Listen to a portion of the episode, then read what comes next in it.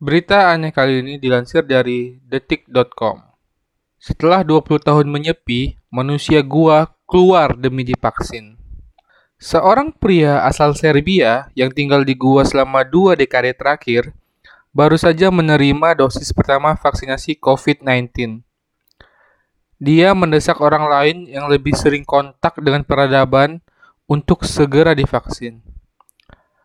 Panta Petrovic, nama pria tersebut, telah menjalani kehidupan yang tidak biasa selama hampir dua puluh tahun terakhir. Setelah menyumbangkan semua hartanya kepada masyarakat setempat untuk mendanai pembangunan tiga jembatan dari desa menuju kota, ia benar-benar meninggalkan kehidupan lamanya dan tinggal di sebuah gua terpencil di pegunungan Serbia.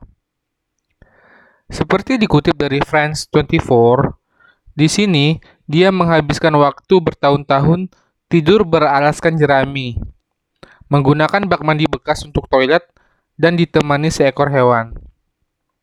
Bebas dari kehidupan lamanya yang menurutnya merepotkan, Petrovic bertahan hidup dengan memakan jamur dan ikan yang dia dapatkan dari sungai setempat. Namun, beberapa hewan miliknya dimangsa serigala. Ia mulai mendaki gunung lebih tinggi, mencari sisa-sisa makanan para pendaki gunung. Dalam salah satu perjalanannya, Petrovic belajar banyak tentang pandemi covid sembilan belas. Hal ini tentu mengejutkan mengingat dia tinggal di gua dan terisolasi dari dunia luar. Sejak memahami situasi pandemi, dia dengan cepat beradaptasi. Pria berusia tujuh puluh tahun itu mengatakan dia tidak bisa memahami kaum anti-vaks yang menolak vaksin, dan kenapa masih ada orang yang ragu terhadap vaksin. Petrovic sendiri menyadari bahwa meski terisolasi, dia perlu divaksin sebagai upaya perlindungan tambahan. Saya bahkan ingin mendapatkan tiga dosis jika memungkinkan. Saya mendesak setiap warga untuk divaksinasi. Setiap orang sebaiknya divaksinasi, ujarnya.